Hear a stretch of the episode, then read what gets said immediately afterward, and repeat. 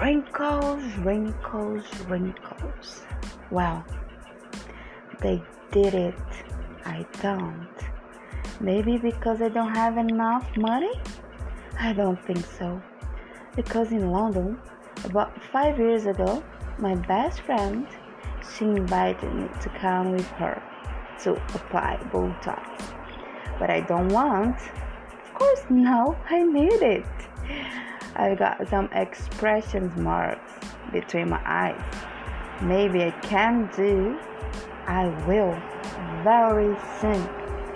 Is it that possible? Obviously, I have priority. Good night.